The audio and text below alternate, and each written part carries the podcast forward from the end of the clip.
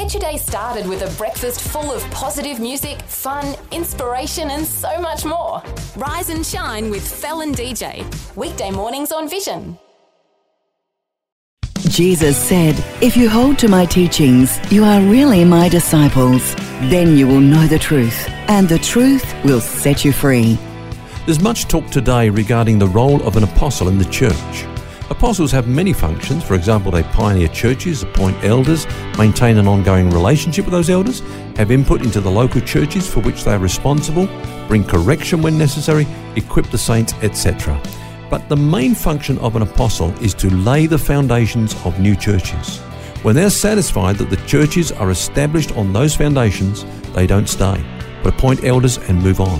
The very meaning of the word apostle is one who is sent, not one who stays. So apostles lay foundations. Eventually, foundations, whether they are of churches or of people's lives, will be revealed. The storms of life reveal that even Christians and churches sometimes build on wrong foundations.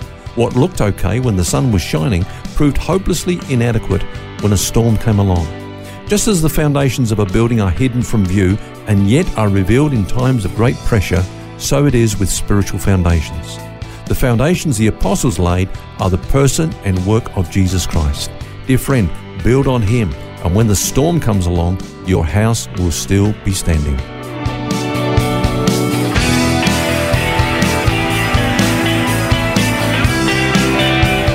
This is Set Free with Ken Legg. And thanks for joining us. This week we're looking at the subject of My Church, My Family. And it's Phil here, along with author and pastor Ken Legg. And I think it's an important point you just made there, Ken, about the role of an apostle, and that is to lay the foundations of our faith, which, as you say, is Jesus Christ and nothing else. Yeah, there are many other great ministries, like fivefold ministries we talk about, but they don't lay foundations the same way that apostles do. For example, evangelists don't lay foundations. Evangelists are reapers, not builders. Mm. Uh, they leave a pile of bricks, if you like, behind them. so you, you deal with that. Did you hear that story, by the way? Did I tell that on one of our programs about the bear hunters I'm in not, Canada? Not sure that you did. No, they, they went up into the you know the mountains uh, bear hunting for a weekend, uh, and one guy was just excited to get up there. As soon as they arrived, he wanted to go out and find a bear, you know. So said, "No, come on, relax, have a cup of tea, um, unpack, and get settled in." He said, "No, I'm going." I'm, so he went off and tried to find a bear, and uh, uh about a couple of hours later, you know, the other two guys hear this commotion outside and they look out the window and there's this man, run, their friend running towards them and a bear is in pursuit. So they said, okay, well, when he gets to the, the cabin, we'll open the door, and as soon as he's in, we'll shut the door in case the bear comes in, you know. Mm. So he got to the cabin, but then he sidestepped, and the bear rushes in, and they close the door. And he shouts through the window, You look after that one, and I'll go and get you another one. well, that's an evangelist, isn't it? You know, he brings them in, you look after them, I'll go get you some more. You clean them up, you you sort them out. I've heard the phrase that, you know, they blow in, they blow up, and they blow out, you know. Is that the same? Well, Philip was an evangelist, you know. Now, now here's an interesting thing. Philip went to Samaria, there's his incredible revival. Uh, but when all these people came to Christ, what did he do? He sent for the apostles. Now, the Bible says that they prayed for them and they, they were filled with the Holy Spirit. And some people think, oh, the apostles had to come so that these could receive the Holy Spirit. Well, Phil, you know, many people can pray for others to receive the Holy Spirit. Mm. No, they came so that they could actually give foundations to these new converts. Yep.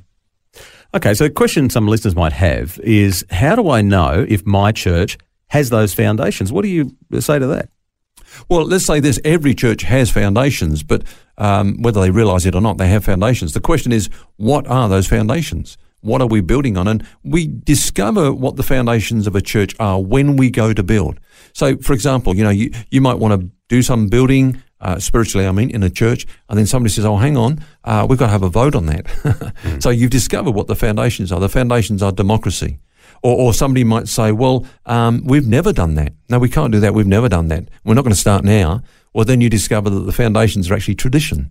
Or somebody might say, well, no, the Constitution doesn't allow that. So the foundations of the church are, are, are the Constitution. Or somebody might say, oh, you can't do that. Mrs. So and so, she's been in this church for many years and, and she wouldn't like that. So the foundations are sentiment, you know? Yeah. So the foundations actually set the shape or the boundaries or the limitation of the building and, and, and people gather around foundations. Good foundations are, are so critical. I remember in the UK actually going to a church whose la- foundation was laid, I think it was in the year 300. Mm. Church is still standing, beautiful, grand building, rock solid, doesn't look like it's going to go anywhere. Mm. So they're very important. But what do you mean uh, about people gathering around foundations, people Yeah. gathering around them. Well, I think people know that they need foundations for, for three reasons, Phil. First of all, because they want a sense of belonging. You know, the Bible says that we are living stones. Well, that's okay, but where do we fit in? You know, like I can just be a brick, a doorstep, uh, stop. You know, uh, is that what I am? Is that my purpose? No, I'm a living stone. I fit in somewhere. Where do I fit in?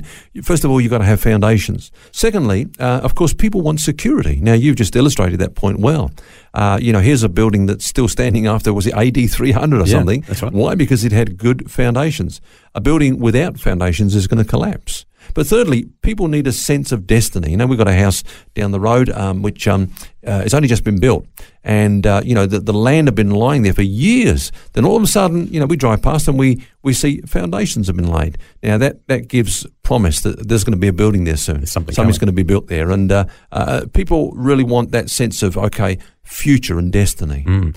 Well, in the in the word, Paul said that the church will be built on the foundation of the apostles and the prophets. What did he mean? Mm. Well, you remember he chose 12 for that purpose, and uh, one dropped out and he was replaced. And, and, and they were commissioned by Jesus to lay the foundations of the church. Now, the, the, the, the church foundations are not the apostles, but what they spoke about, and that was Christ himself. Paul says, No other foundation can anyone lay but that which is laid, which is Christ Jesus. So each of the 12 had a revelation of Jesus. You look at the Gospels, and, and they gradually started to get it. It was slow. You know, for example, with, with Peter, uh, you know, Jesus said, Who do men say that I am? He's the one that comes up and says, You are the Christ, the Son of the living God. And Jesus said, Blessed are you, Peter, because flesh and blood hasn't revealed this to you, but my Father in heaven. And on this rock, that is the rock of that revelation of the deity of Christ, I'll build my church. But then he says, you know, now the Son of Man is going to go to Jerusalem, be crucified. And Peter says, no way, you know, not over my dead body sort of thing. And, and Jesus rebukes him. He says, get behind me. So he did not have a revelation of the work of Christ. That had to come later. And you see that with the, with the disciples, you know, they were getting it piece by piece. But he said, you know, I've got many things to say to you, but you can't take it yet. But when the Holy Spirit has come, he will reveal it to you. And then, of course, we know, you know, Jesus died, and, and they didn't really understand the significance of the cross. But then Jesus rose again, and there was that, that, that journey to Emmaus, and he caught up with two of the disciples and began to interpret everything from the Old Testament about how he would die, he would rise again, and, and that this would provide the foundation for the church. And they got it. You know, they started to get it. Then the Holy Spirit did come, and then all of a sudden we, we see 3,000 people get saved. What do, what do they um, teach them? The Bible says the apostles' doctrine. So the things that Jesus taught to them for those three years, they finally got it, and then they taught that to others. Mm. What about Paul, though? He wrote more epistles than the others. Where does he fit into all of that? Yeah, well, of course, um, those other disciples were called to lay the foundation of the original church, and the original gospel was preached first to the to the Jews. So all those twelve were to lay the foundation for the church at Jerusalem, which then those foundations were taught in other churches. Now it's interesting. We talked about Matthias, who replaced Judas. I didn't mention him by name, but we mentioned the fact that Judas dropped out. He was replaced by Matthias. Well, later on, James dropped out. He was he was martyred. Why wasn't he replaced?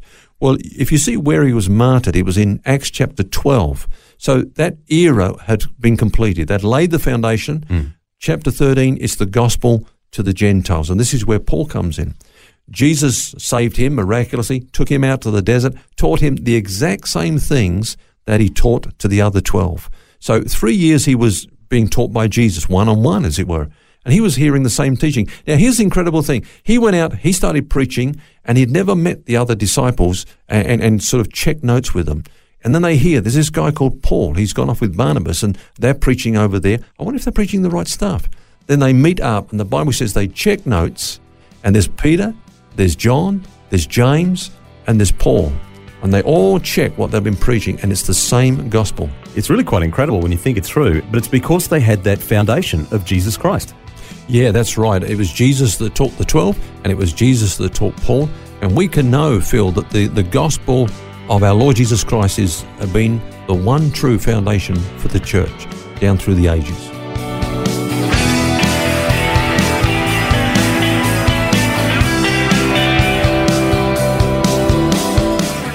That's all we have time for today. Join us tomorrow as we continue our conversation on My Church, My Family. Until then, remember you don't have to carry that baggage. God wants you to be set free. For books, DVDs, small group studies, and other resources from Ken Legg and details about Ken's ministry, visit the Vision Christian store at vision.org.au. That's vision.org.au.